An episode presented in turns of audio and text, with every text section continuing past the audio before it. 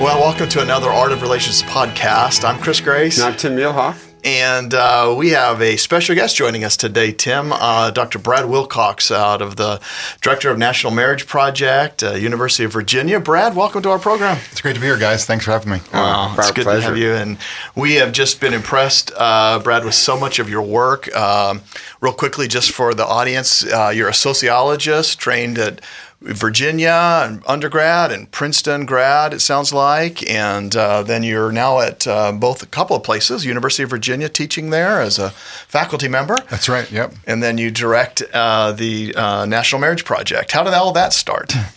Well, there's a guy named David Popenoe who's a sociology mm-hmm. professor at Rutgers University, and uh, he started this uh, a number of years ago, uh, probably about 27 years ago, I guess. And he was retiring in 2009 and thought that it'd be great to sort of pass the National Marriage Project from Rutgers to UVA. So oh, that's the that's the quick story. So you've been doing that. this now since then? Since then. And then a few years ago, some colleagues, including Scott Stanley, who you just mentioned at the University of Denver, um, and I started the Institute for Family Studies, and that's designed to do kind of public education and some research around family questions as well. Um, and I'm also a visiting scholar at the American Enterprise Institute, mm. um, doing work there on the nexus between family and economics. So a couple of different things that all are kind of in your space. Yeah, well, that's great. Chris, we got to get better guests. We just have to. Somebody who's got some experience. no, uh, can, well, what drew you to this topic? Like, there, uh, sure. your grad school, a ton of topics, but what drew you to? Sure, I was yeah, I was raised by a single mother, and oh. um, so kind of in college had the sense that you know um, in a more personal way that dads were important and that that became the kind of the, the, conclusion that marriage was that institution that kind of connected dads typically to their kids yeah. and that I wanted to work around sort of uh, family structure, marriage, fatherhood, you know, um, and and religion as well. Mm. I was raised um, in a home, Episcopalian home, and you know had some contact with kind of Christianity at that point, and wanted to sort of explore the nexus between uh, religion and family life as well. That's great. And we're familiar with your research, but not familiar with you. I see you're married. Yes, I'm married. Yep. Great. Can I ask how long? Sure. We've been married about 23 years now. Oh, that's great. Nice. Um, and how'd you meet? We actually met at UVA, our uh, April 1st, April Fool's Day, uh, 1992. We met, and um, uh, there's, yeah, there's a story, but uh, no, I mean, it's a good story. Just I, I had seen my wife, Danielle, around grounds at UVA. Uh, yeah. We took a, class on Nietzsche. That was the first thing. No way. And, uh, I sort of noticed her in the Nietzsche class, and then I saw her in the library reading First Things, um, and I was like, "This is oh, kind of oh, wild." There's an attractive blonde, reading you know, studying Nietzsche, reading yeah. First Things. Got a, you know, so we had some mutual friends, and they sort of set us up on a blind date, on sort of so to speak, on that April first. Um, yeah. And um, so, and took us about three years to kind of figure things out, and then we got engaged and married in 1995. I uh, met my wife. Uh, we were taking a class on Jean Paul Sartre. Okay. No, I'm kidding. I'm just kidding. yeah, no, I was at a SpongeBob movie when I saw my wife, so it's kind of been on the other side. So, hey, uh, Brad, one of the interesting things is your journey in this, just as a person, and, and just that idea of parenthood or uh, even children raised without family or w- without fathers. Right. And um, I just saw a New York Times article that you responded to that kind of pushed back on that a little bit for you. I think it said something like, um, you know, it, why are we still pushing against single mothers? It's really difficult. And you responded to that saying, listen, there's a lot of research out there about the role of fathers. And what in general um, uh, would you like to say about that? And yeah, just your thoughts. Well, you know, I think it's obviously important to recognize and acknowledge, you know, that many kids um, raised in, you know, non intact families and single parent families, whatnot, turn out just fine. Right. You know, right. my sister and I are both doing well now, um, happily married, couple of kids, but I mean, between the two of us, um, and um, gainfully employed, all that kind of stuff. So it's important to acknowledge that, you know, for any given kid, you know, they can do just fine in, in a variety of family contexts. But I'm also a sociologist, and I will tell you that, mm-hmm. you know, on average, kids are more likely to flourish when they're being raised by their own married mother and father. Mm-hmm. Um, having that connection to their biological parents, um, you know, having two people who are really invested in them, who know them from birth. You know, all these things are really helpful for kids. And there's a lot of research, not just kind of on the impact of families uh, or family structure on kids, but even we're sort of finding more and more about how family structure, kind of at the community level, seems to impact communities. Um, everything from, you know, uh, cr- crime to what's called economic mobility. That's basically the ability that poor kids can, over the course of their lives, realize the American dream financially. And the American dream is stronger in, for poor kids in communities where there are more two-parent families. Oh, interesting. and so, the point simply is that, you know, is that on average, both kids, men, women, and communities are more likely to be flourishing when you have strong, intact two-parent families in the mix. There's just some uh, news out, Brad, today that I read. Uh, the Prime Minister of New Zealand. She's the third prime female prime minister. Her name, her name is Jacinda Ardern, and she's about to go on leave because she's pregnant, Right. and she's going to be one of the f- first in history as a head of state to have a baby, and she's not married. Right. Right. She, now she's living with the person. It's that kind of thing that you have found in your research that does some some damaging things in some respects. Obviously, she could be a wonderful mother, and Sure. it could be a great family. I really don't know anything about her other than you know, they love her over there. But this idea of being in a cohabitating relationship and raising a child isn't always the best for a child, whether they're in America or New Zealand. I know you've studied different con- countries and America. What are your What's your thoughts when you read about that? Yeah, that's a, that's a great example. Um, I did a report with a colleague, uh, Laurie DeRose at Georgetown, um, and some other folks. And we looked at sort of cohabitation and stability for kids in the United States and in Europe. We found is that kids who were born to cohabiting parents were 90% more likely to see their mom and dad break up by the time they turned 12. And we were controlling for a variety of factors, including, you know, parental education, grandma's education, um, some things that might have, you know, confounded or distorted that relationship. So the, the point I would make is that, again, in general, you know, marriage is an institution. It's not even it's not even a Christian institution in the sense that I mean we obviously see marriage in you know in Egypt, in India, in China um, that different civilizations have used to kind of guide adult relationships and stabilize um, the connections that parents typically would have with their children. And so when you see a departure from that with cohabitation, for instance, as, as one good example, like you're mentioning in New Zealand, even though this prime minister may be a great mom and and their family might go the distance, you know, the concern I would have with that situation is that, you know, um, they're not kind of uh, expressing a commitment to one another in context of marriage before having a child. And then she's also signaling to her country Oh, that this is an okay yeah. okay Yep. thing to do. Um, I, I wrote an op-ed in USA Today about a week and a half ago, kind of calling The Rock Yeah. here in the U.S. to I thought that was great, yeah. For the same thing, he's having a second child with his girlfriend Lauren Hashian um, outside of wedlock, and that might just go fine for them. But again, he's a very prominent figure here in the states and Yeah. globally, obviously, as a as a sort of a, a major uh, star. And it would be nice if he would actually just put a ring on it and and signal his commitment to to Lauren and to kind of their family future together before having you know baby number two in this case. Yeah, I thought that was well written, by the way. Loved it, and I think The Rock is such an influential person, just like you know, like you, uh, Dr. Yeah, I was going to say Muehlhoff. he's the second most influential bald man I can think of. But, um, but Brad, Brad, here's we get this question a lot, and I think on one level, people are just confused about why cohabitation is so bad. In other words, I, we were both talking on the way over here that you and I both teach a class on family communication. So I do this thing with my students. I don't tell them ahead of time, but I come in and make an argument for living together. I- just sit down and say, How many of you have had a roommate situation that just went really badly? You thought it was going to work out really well, and I actually did my senior year undergrad. I said, So why not live together and give it a trial on many different levels and see each other 24 7 rather than sporadically? And, and they're all sitting there shaking their heads, like, Man, that just makes a ton of sense. And I say, But you know what's funny is research points in the opposite direction. Could you, for our listeners, just unpack a little bit? Why this is not a good idea uh, for the long-term health of the marriage as well as the long-term health of the kids. You elaborated on just a little bit.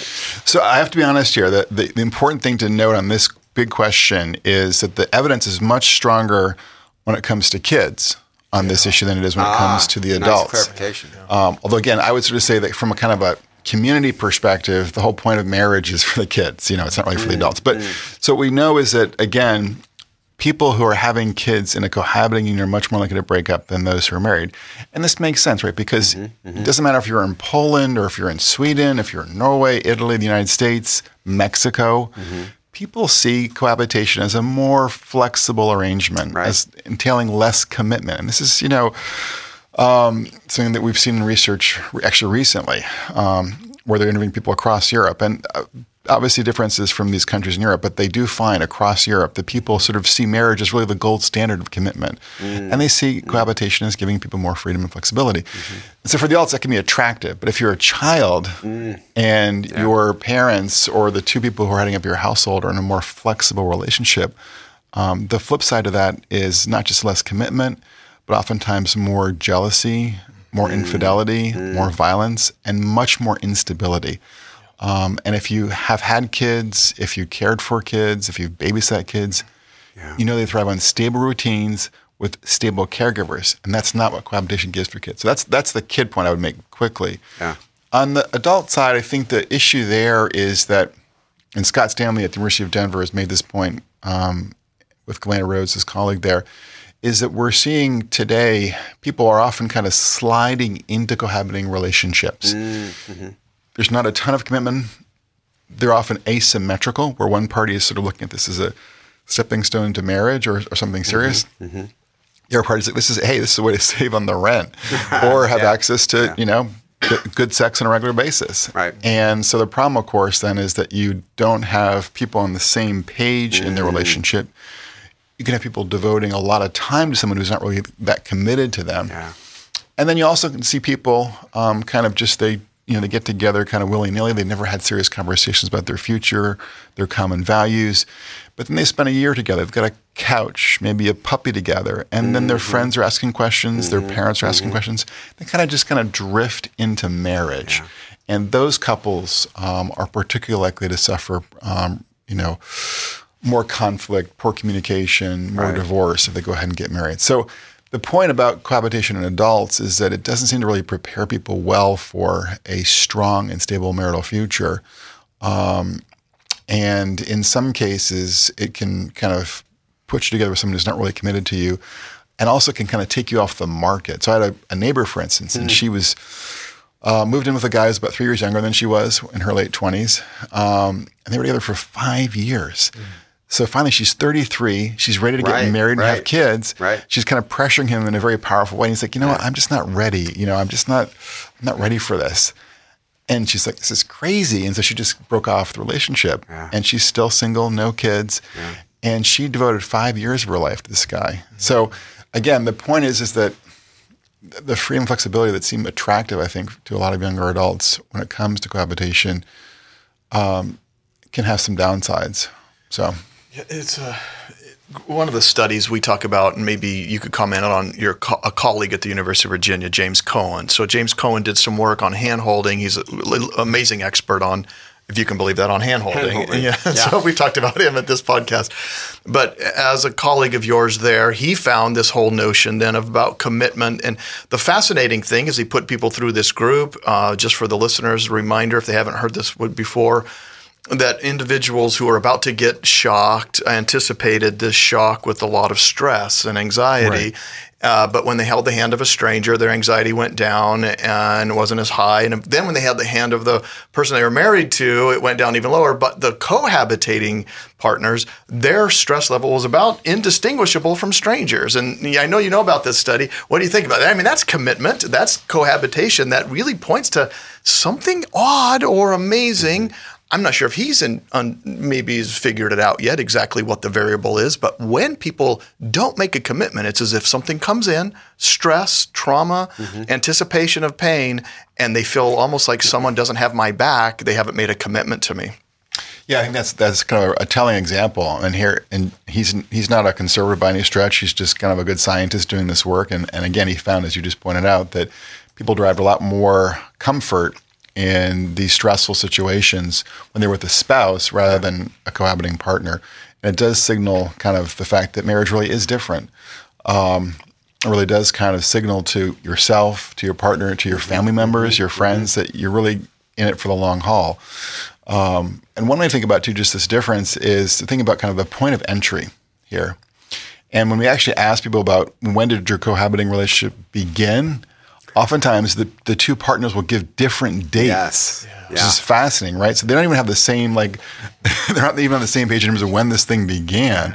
Whereas when you get married, you know, you often have A date. you know, well, you've got a date, yeah. and usually a ceremony. It might be in a, a church or, Right. or or a synagogue, or it could be at you know down at the the county court, you know, courthouse. But people kind of know when that mm-hmm. happened, and usually there's there are friends and family members there to kind of mark and punctuate the start of your entry into this relationship. So just kind of the more you unpack cohabitation and marriage, the more you realize that they are qualitatively different from one another. You know, we were in London um, just last summer, and we were in this incredibly long line for the Churchill War Room. It, it went on forever, and we didn't know if we were going to make it. And so um, there was a young couple in front of us, so we just got to talking to th- this couple, and uh, we told them that we'd been married for like you, twenty plus years, and uh, I said, "Are you guys uh, married?" And he goes, "No, we're dating." And she she turned to him and said, "No, we're living together."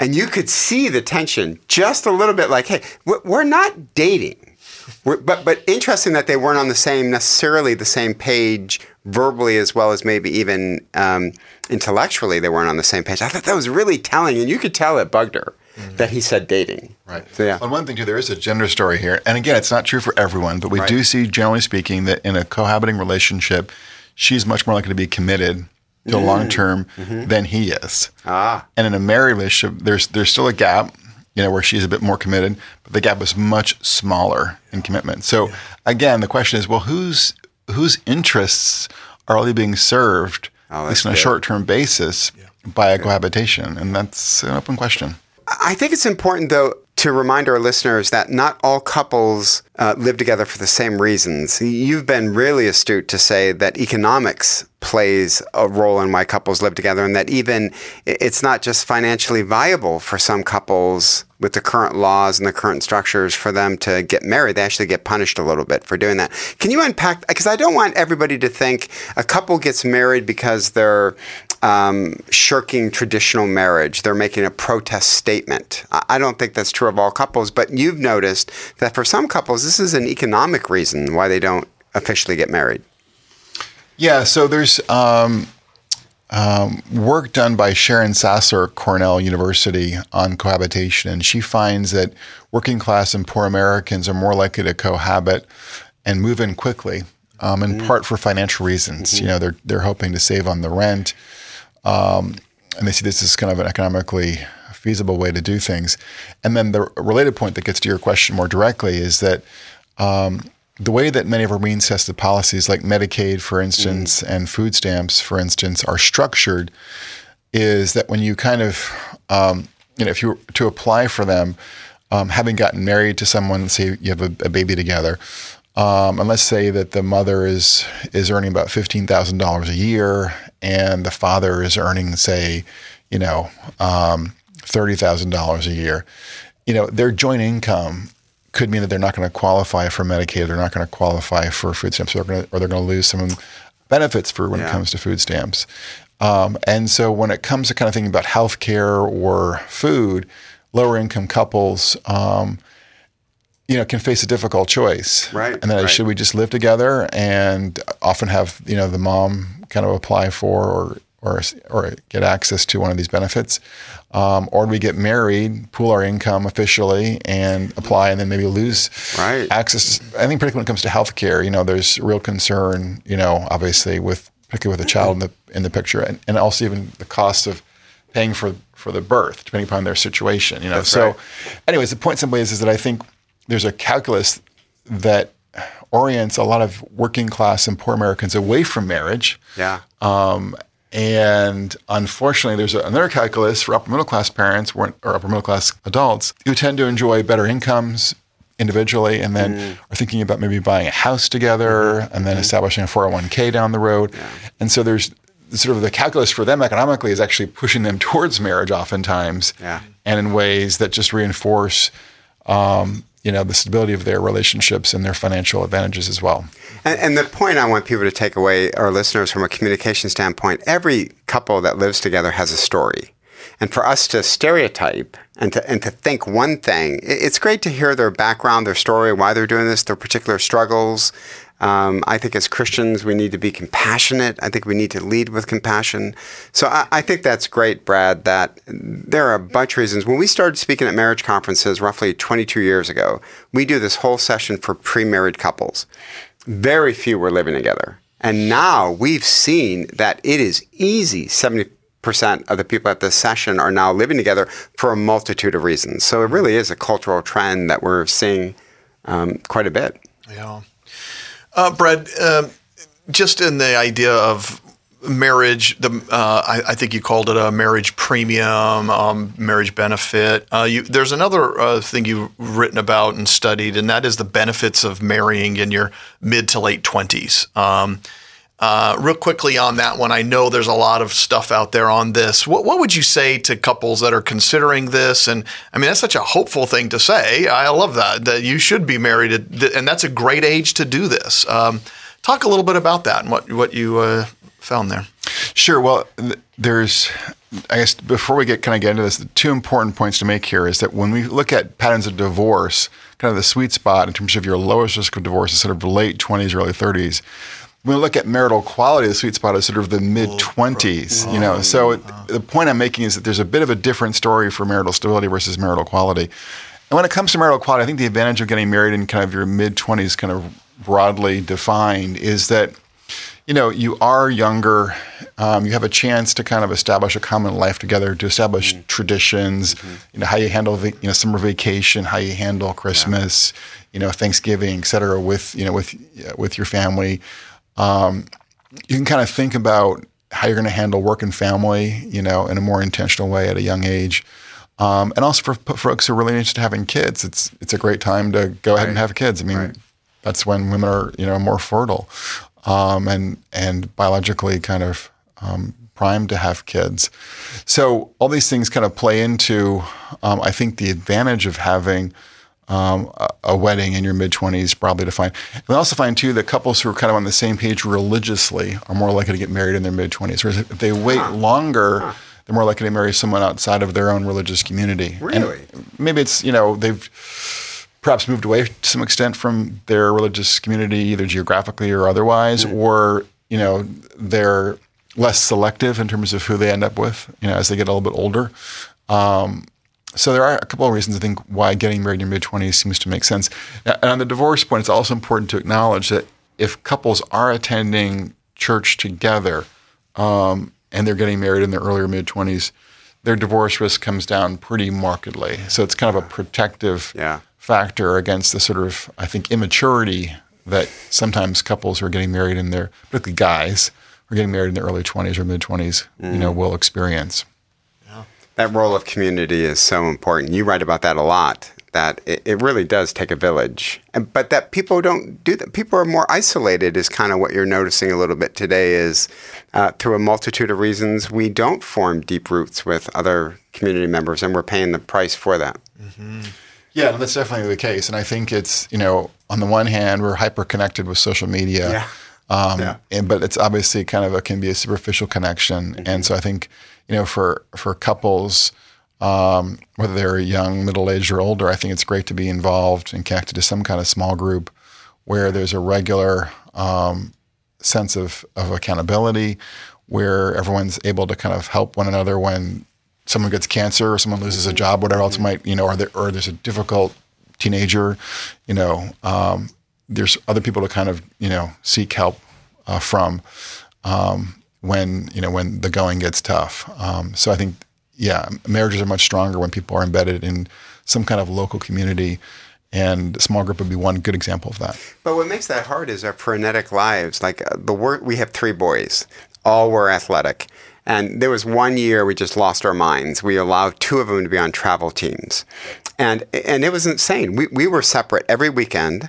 Right. Church was something you did when you weren't in the finals of a basketball tournament, and we would sit with people in the stands that we sort of kind of knew each other, but sure. but these aren't the people that are going to be showing up at your front step if there's an illness or right. checking in on your marriage. Right. So we felt the most disconnected we had ever felt during that crazy season of travel basketball and all that different kind of stuff. So and by the way, all the parents were in the same boat. We're like, hey, we know that we're crazy busy. This is imbalanced. But community takes effort, and we're going to have to communicate to the kids eventually hey, I'm sorry, you're not running the show completely. You're just not running the show. So, uh, yeah, interesting that we need that connectiveness. That's a great point. Brad, this has been uh, just great to talk with you. Uh, here's what I think we ought to do. Let's continue the conversation. Yeah. There are so many topics. You've your research. I, I, we want to ask a number of questions about what, what you're doing now. What's exciting? You know, what some exciting findings and things you're doing.